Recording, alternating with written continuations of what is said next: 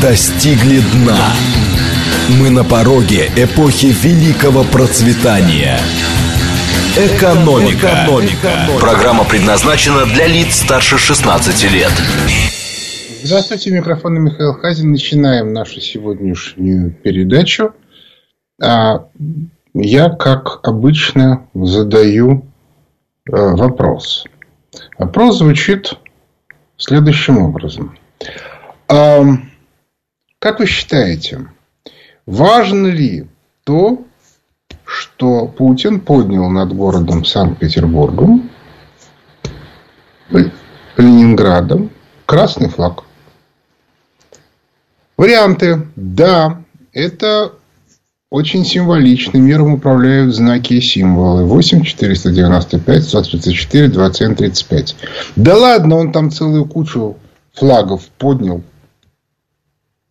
Почему нужно выделять именно красный? 8, 495, 134, 27, 36. И, наконец, вариант третий. Я вообще на эти флаги не смотрю. 8, 495, 134, 27, 37. Еще раз.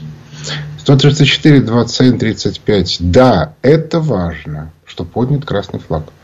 134, 27, 36. Нет, эта роли не играет. 134, 27, 36.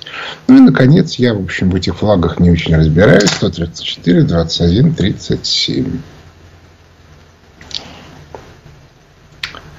Сейчас я выключу телефон, чтобы он не шумел. Значит, а на прошлой неделе произошло много знаковых событий, вот реально много.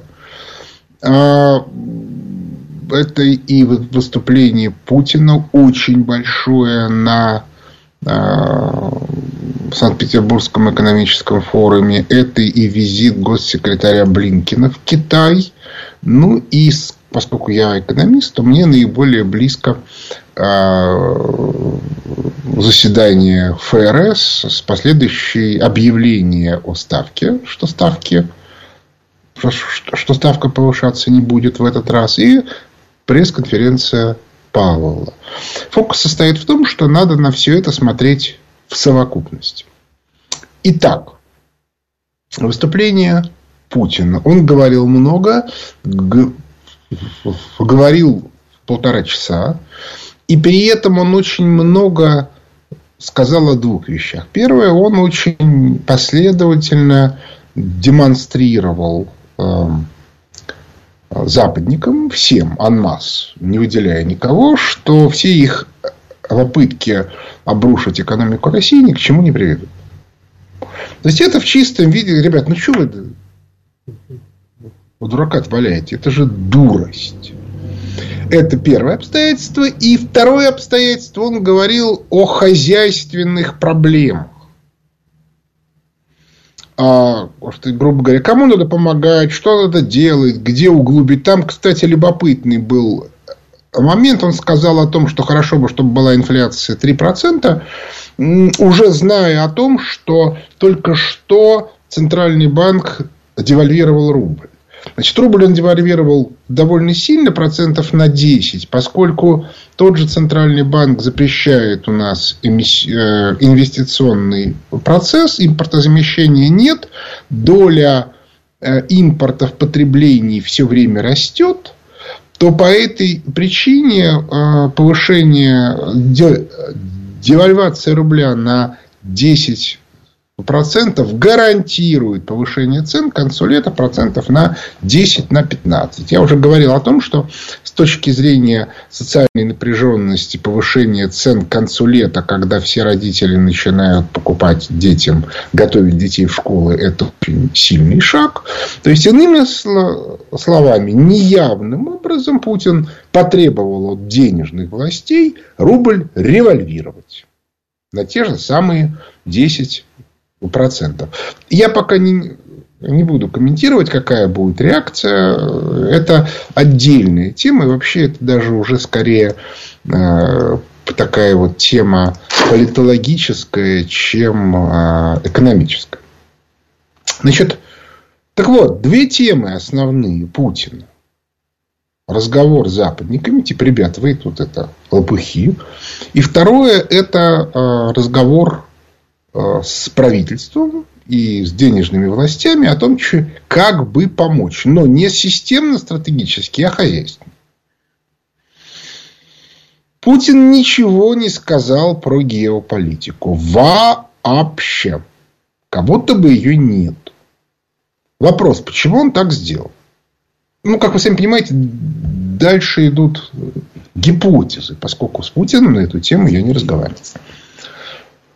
Ну, во-первых, а, у Путина должна была состояться встреча сразу после с большим количеством африканских стран, которые как бы мы хотим привлечь на свою сторону в рамках геополитических раскладов. И, и, и возможно, что Путин не хотел раскрывать карты. Но хотя при столь программной речи, как, как на форуме, она все-таки может быть и важнее. Да? Он мог бы сказать так, чтобы не раскрывать. Второе, может быть, даже более важное, это беседа а, Блинкина, госсекретаря США, в Пекине с а, министром иностранных дел. Обращаю внимание, встречи с Си Цзиньпином Блинкин не дождался. И по некоторым сигналам, прежде всего американским, результата не добился. Но сказать об этом в пятницу, когда выступал Путин, было нельзя. Точно. А, ну и последнее. Сейчас в Соединенных Штатах Америки идут, судя по всему, напряженные дискуссии о том, что делать дальше с геополитикой.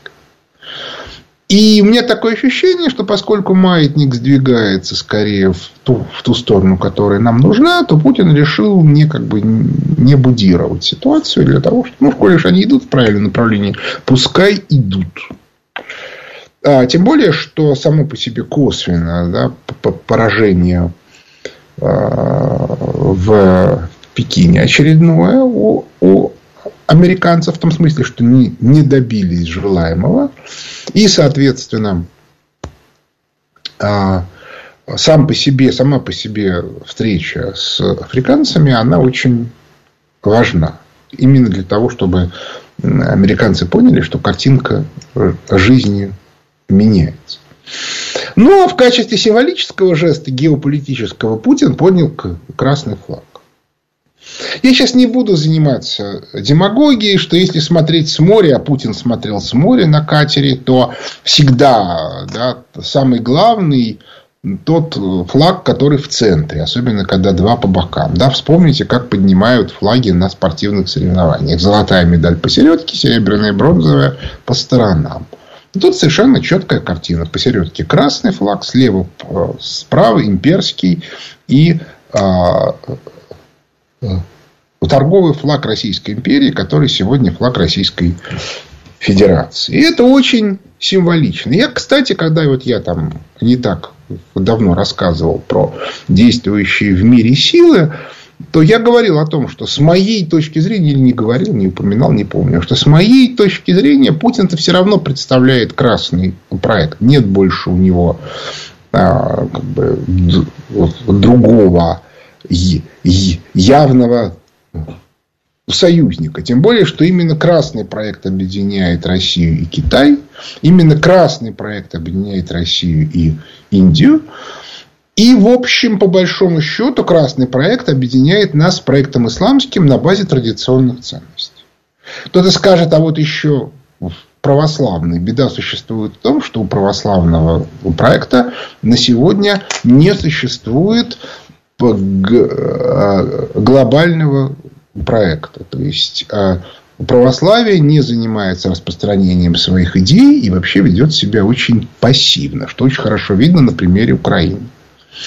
Вот. И вообще как бы православная элита церковная, она все время говорит, начальник всегда прав. То есть предположение, что главное это начальник, а не идея глобальные проекты так не строятся.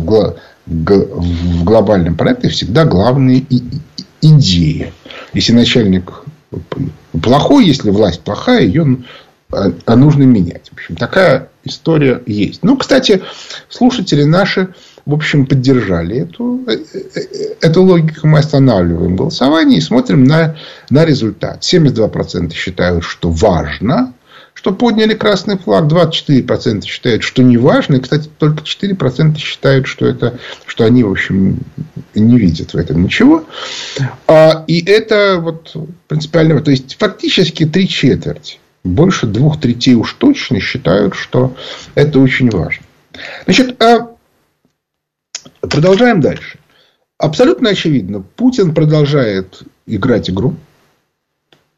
Делает он это очень грамотно. А, я не знаю всех подводных камней, но я вижу, что а, он как бы идет по очень сложному фарватеру, но в том направлении, которое он задал много лет э, тому назад, и туда он и идет. А он прекрасно понимает всю сложность ситуации. Ну, например, а, я про это говорил, когда описывал экономический форум в его, так сказать, рядовой жизни.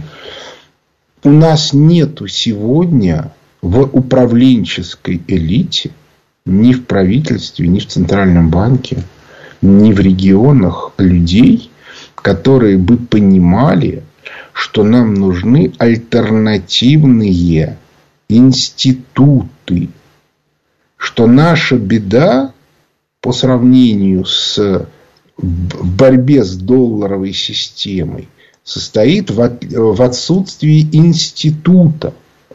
У нас нет регионального аналога ВТО, у нас нет регионального аналога МВФ Мирового банка.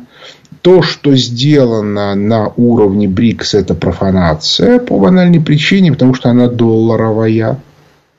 Ну и, наконец, нет понимания, что можно хоть все расчеты вести в национальных валютах, но при этом, если у вас ценообразование долларовое, если страхование долларовое, если рейтинг, э, э, рейтингование долларовое и, наконец, прогноз экономический, без которого не может, не может существовать никакая хозяйственная деятельность долларовой, то вообще разговаривать не о чем. В принципе.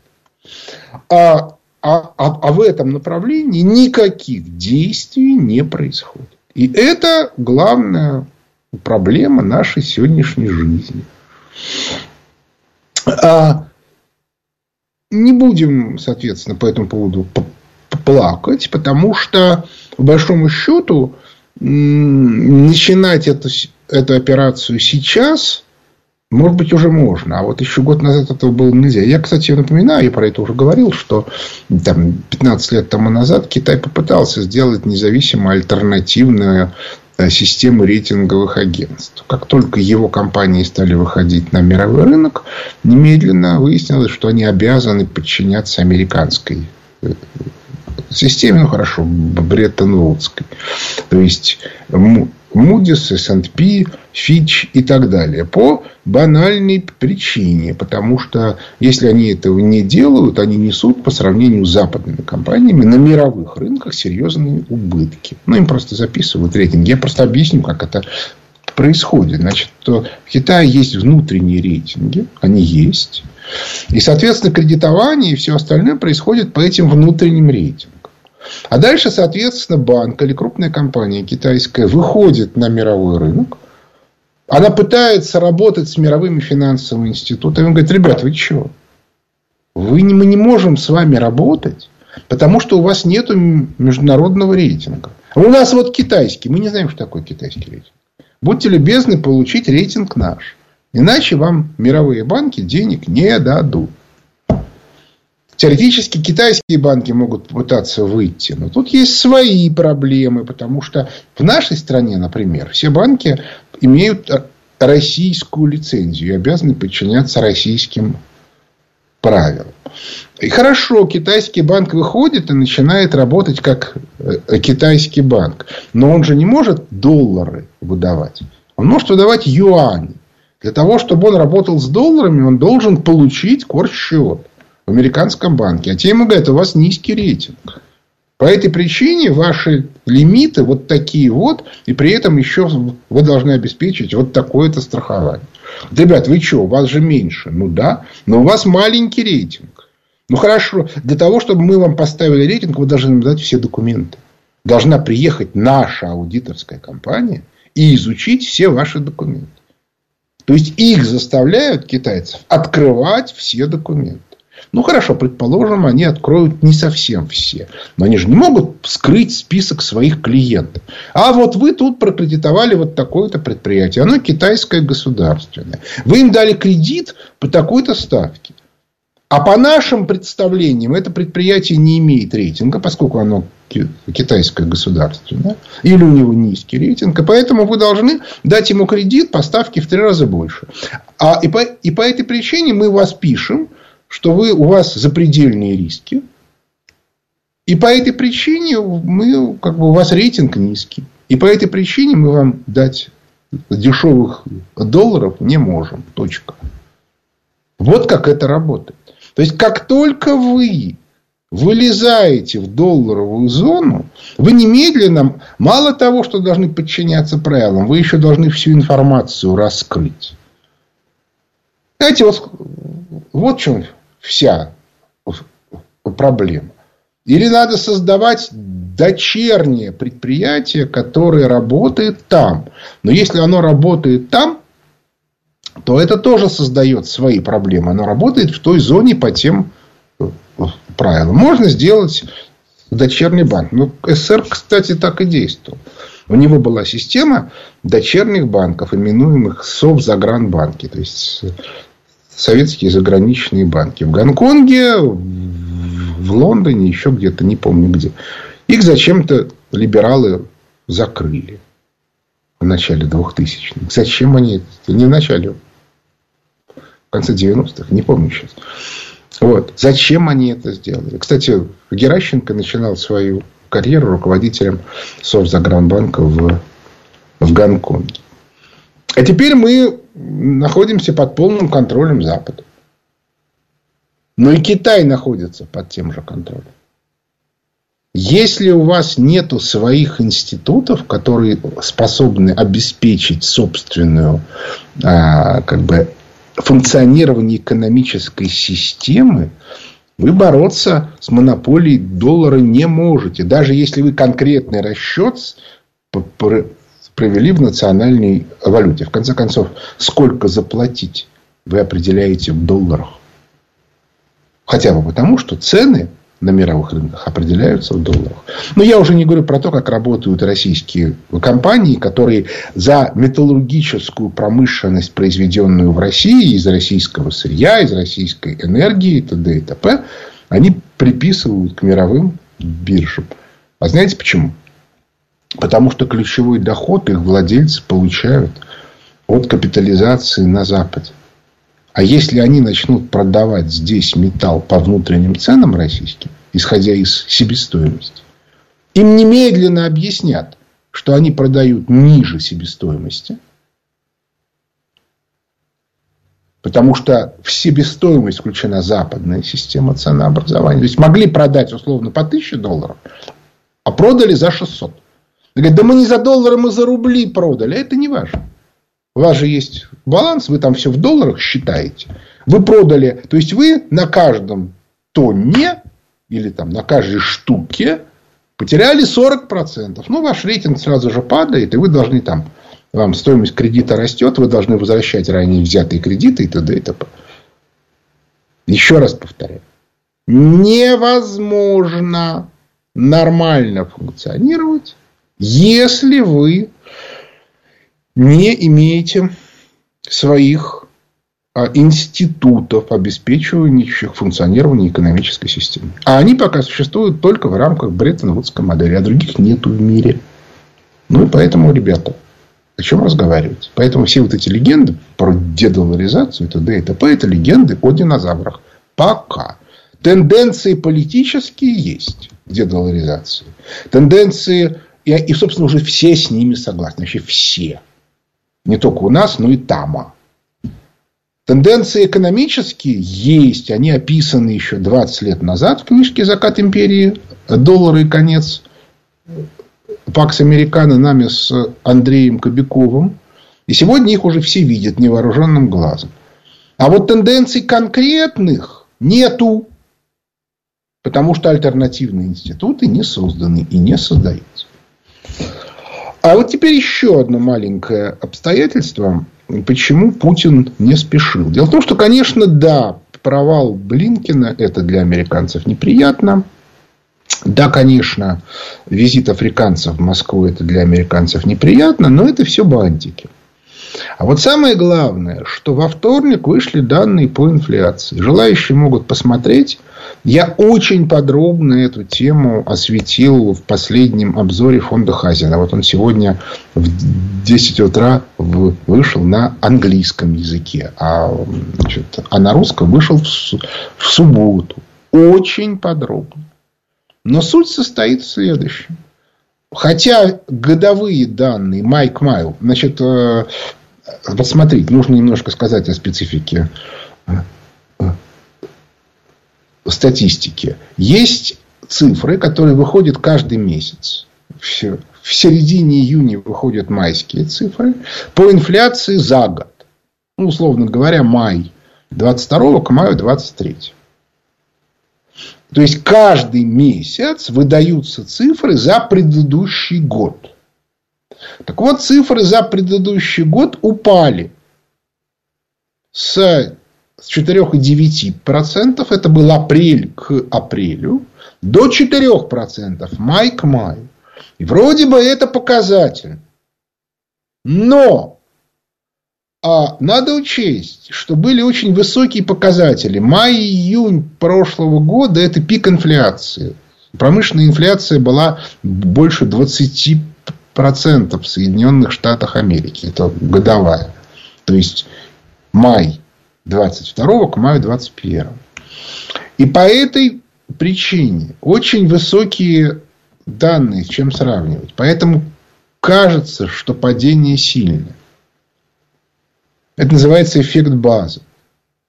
А вот если взять месячные показатели, то есть рост цен чисто за месяц, за май, причем даже не, а, не полный рост цен, а за вычетом высоковолатильных компонент топлива и еды. Так называемый корневой индекс.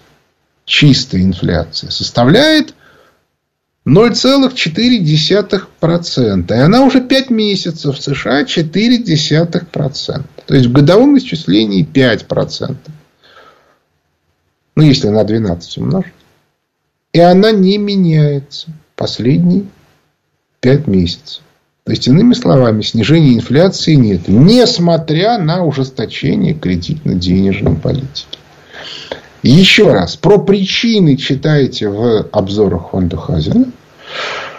А я пока могу сказать, что это настолько оказалось неприятно для Пауэлла, что он даже впервые, и это удивительно для председателя Центробанка, то есть такого там в устах Гринспина или Бернанки невозможно было допустить, а он сказал о том, что они чего-то не понимают во внутренних механизмах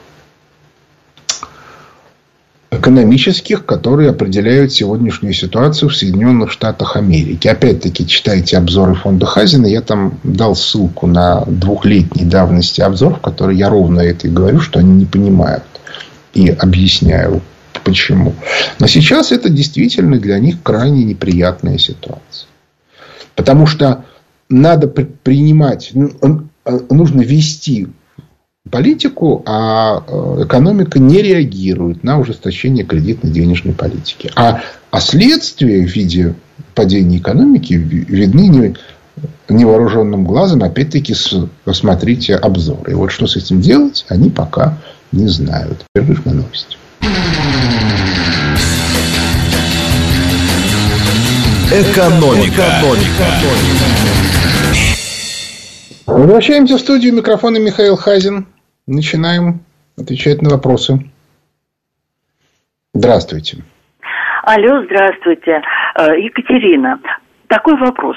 О, о Международном экономическом форуме. Ваше мнение о прошедшем. И почему такая большая делегация США была? А Силанов и Орешкин предложили новую провести э, приватизацию. Это, это что такое? Ну, я уже про это говорил, а, что наши либеральные силы консолидировались и выставили ультиматум, что срочно нужна приватизация, и надо как бы возвращаться в цивилизованный мир в их э, понимании. То есть им уже сказали, что этого не будет, но они, тем не менее, у них спят и видят. Если говорить об общем впечатлении, по поводу американской делегации ничего сказать не могу, я ее не видел. А что касается общего впечатления от форума, то вот если год назад был вопль такой, который стоял над форумом «Верните все взад», то теперь это выглядит совершенно по-другому. А выглядит это следующим образом – мы понимаем, что взад уже не получится, но скажите, что нам делать. Вот скажите, что нам делать. И, а, а, а ответа нету, потому что э, экономикой у нас занимаются либеральные силы. Все нормальные люди понимают, что у них нет будущего, но они сами с этим не согласны. Ну, как бы было бы наивно считать, чтобы они согласились. А, что они согласятся – что они будут делать, я не знаю. А, а, а, а, а людям нужны, нужен результат. Типа, ну скажите, как жить дальше. Вот, вот такая вот история. Поэтому я считаю, что в целом содержательная часть форума, в, ну, в той части, которая мне интересна, то есть экономическая, отсутствовала полностью вообще. В хозяйственной части вот Путин сказал, что делать, но, по крайней мере, в части инфляции почти наверняка он получит отлуп от либералов. А все остальное, ну, там, как бы, может, еще и было чего-то. Но поймите, я же, как бы, там, какие-то конкретные договоренности между какими-то конкретными компаниями, это не совсем моя тема. Следующий вопрос. Алло. Алло, алло. Да, я... да? да, добрый день, а, Скажите, пожалуйста, а почему в рамках БРИКС, допустим, э, не привязаться к золотому стандарту? Я понимаю, что золото как бы имеет волатильность большую, но любая развивающая э, валюта развивающих стран имеет точно такую же волатильность, не больше. Отвечу. Отвечу. Дело в том, что э, вся современная модель инвестирования которая выработана на протяжении многих э, десятилетий, она выстроена под фиатные валюты. То есть, что банковская система имеет право печатать деньги. И, собственно, мультипликатор кредитный, он много больше, чем э, как бы это, вот эта вот банковская эмиссия, она много больше, чем потенциальный объем золота.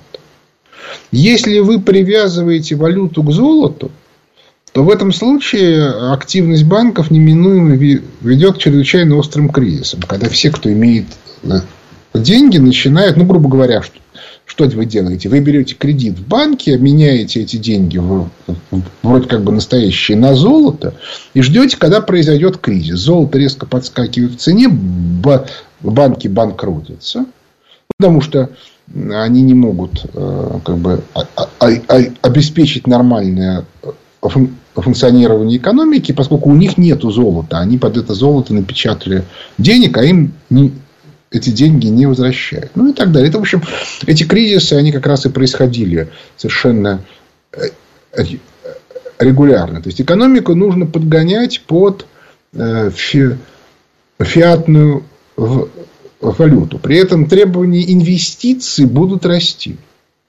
Вот это самое принципиальное. Требования инвестиций будут расти. Потому что надо инвестировать в инфраструктуру, в которую долго не инвестировали, ну, вот достаточно посмотреть на Соединенные Штаты Америки, где поезда сходят с рельс. Это, это не просто так, это вот следствие недоинвестирования. Аналогичная ситуация была в СССР в 80-е годы. Вот все эти катастрофы, которые происходили, они, а, а, они вот как раз оттуда.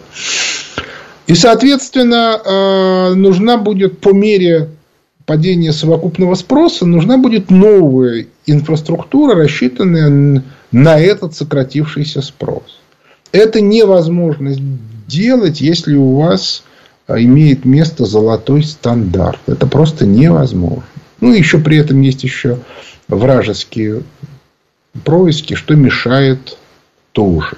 Я напомню, что Великобритания, которая вполне благополучно функционировала в рамках вот этой вот модели золотого стандарта 100 лет, рухнула буквально через несколько лет после того, как они сломали свою бивалютную систему по, требованию Соединенных Штатов Америки в 1940 году.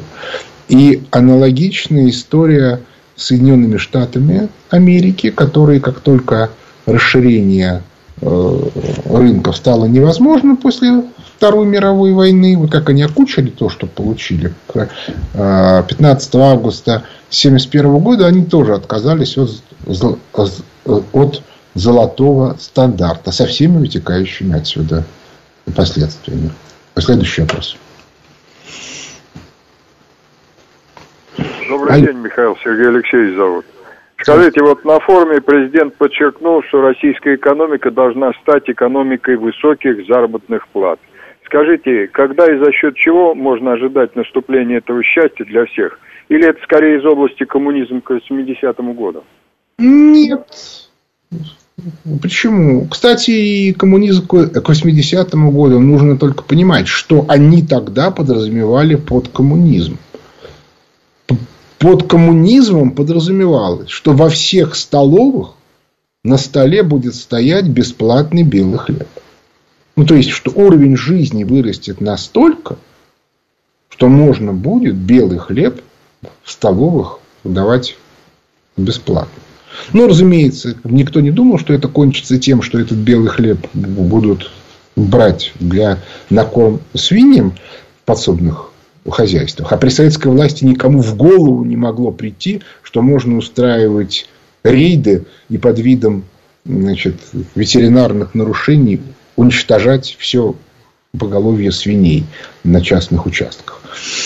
А, вот. А, Причем это происходит и в нашей стране. Но в нашей это, это чисто коррупционный эффект. А, соответственно, на Украине это результат принятия европейского законодательства. Но, ладно, как бы возвращаемся.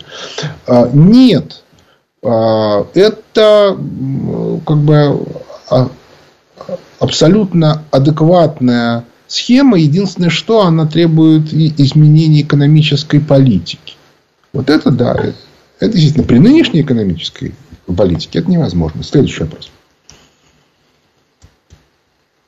Алло. Алло. Да. Здравствуйте, Михаил Леонидович. Здравствуйте. Меня зовут Андрей, я из города Курска.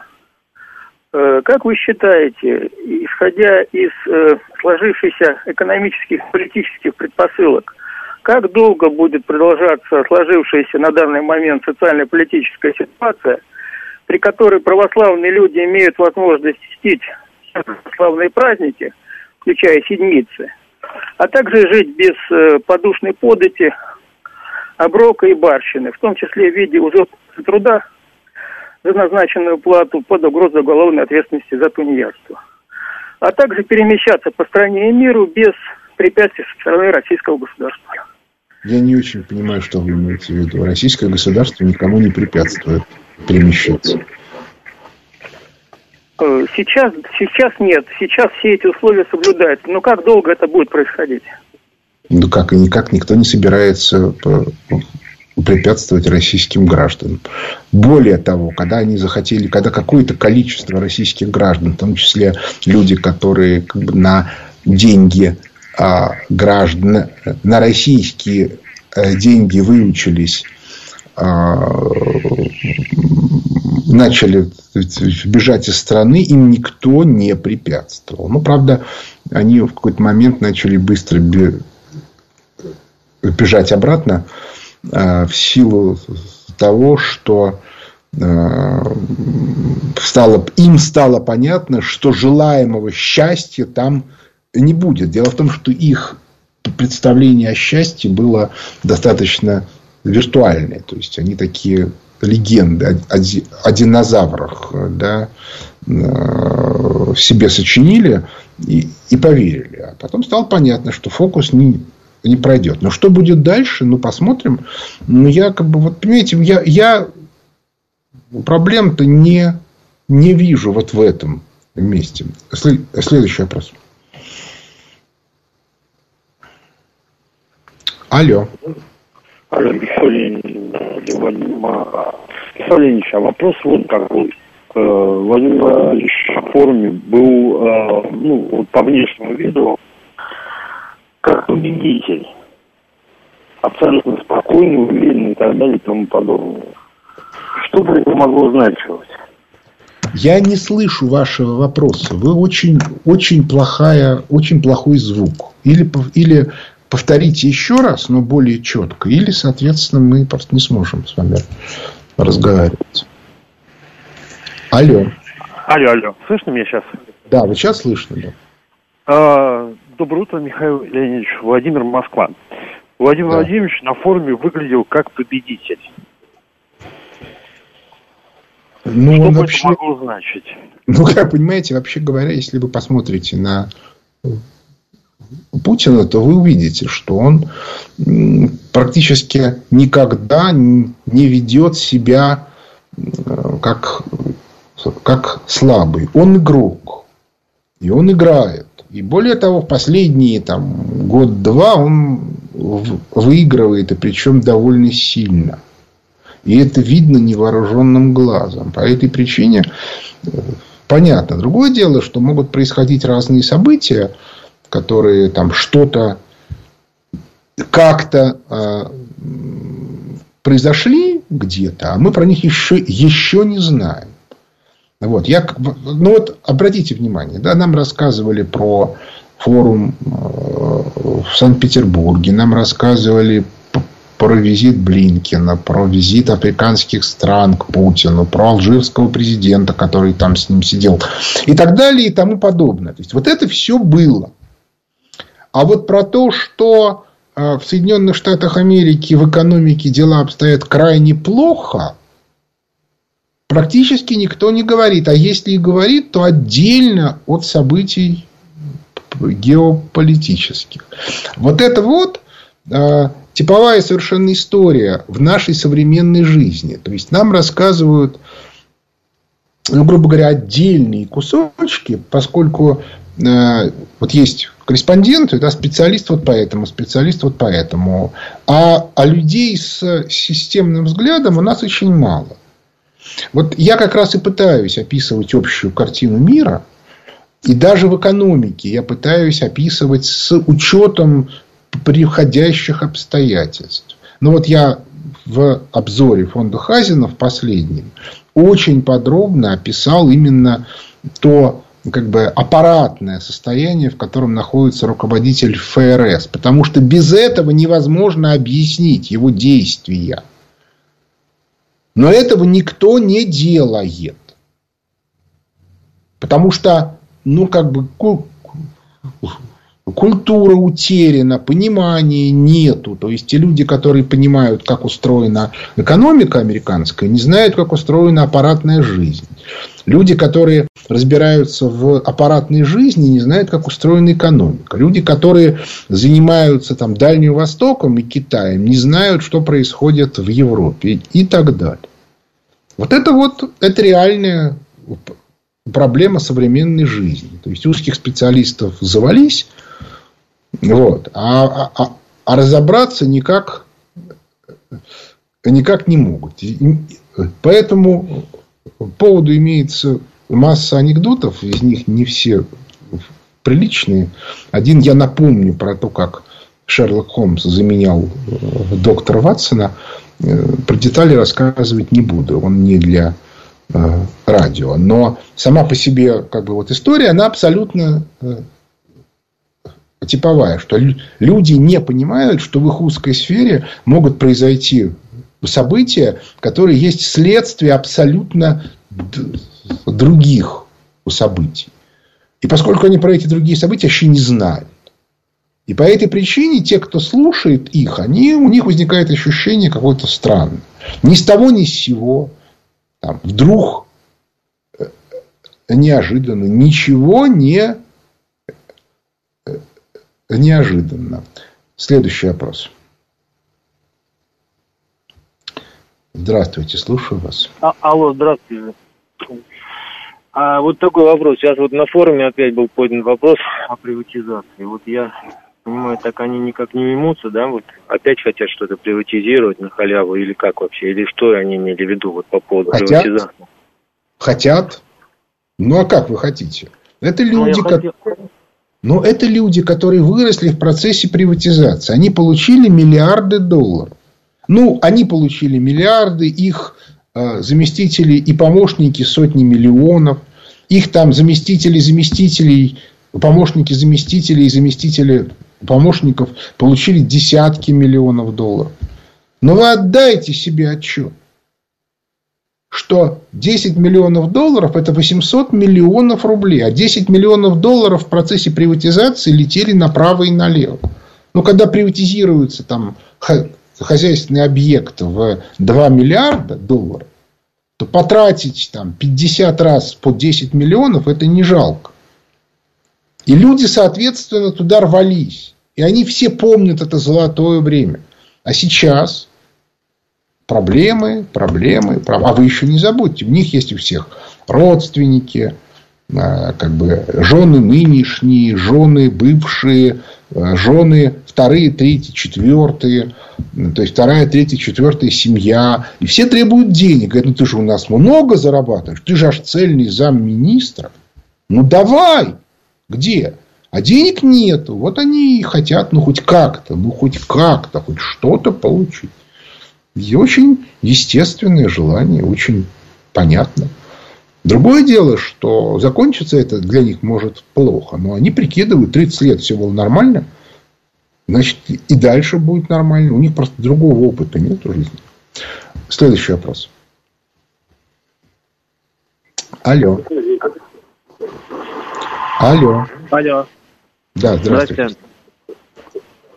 Как вас зовут и откуда вы? Олег, Москва.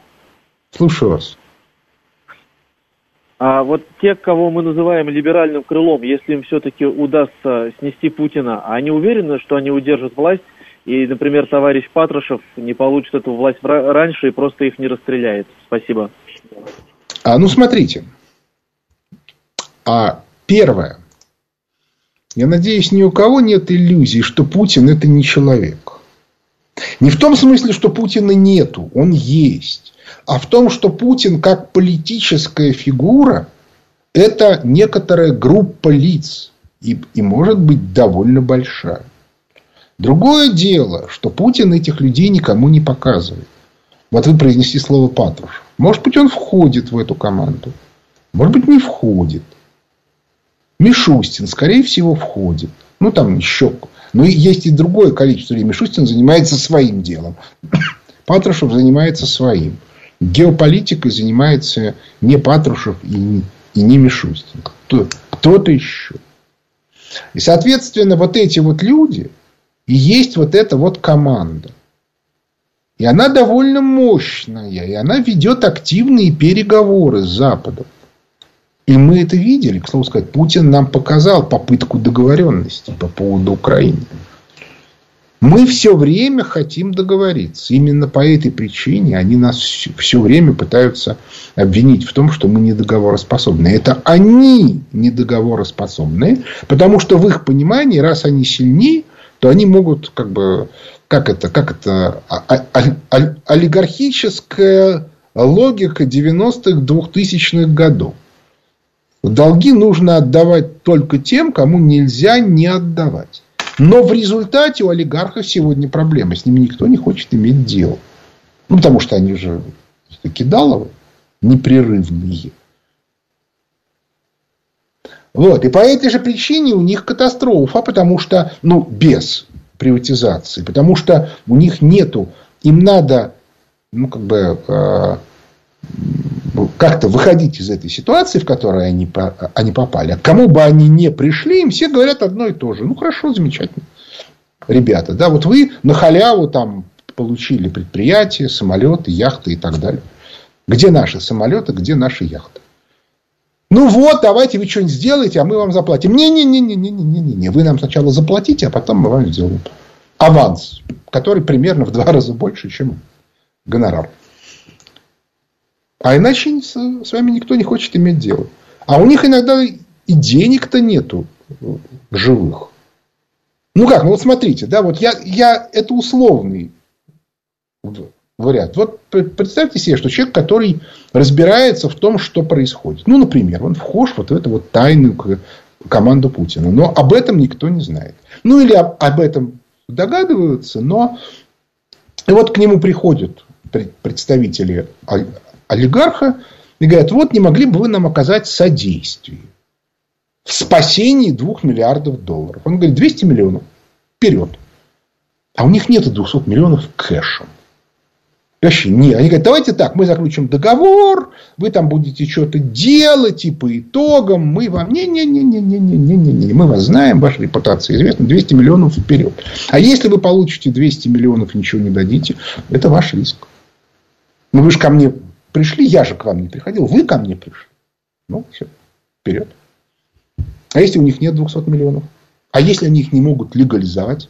Они же не могут чемодан, не чемодан, а самосвал денег привести.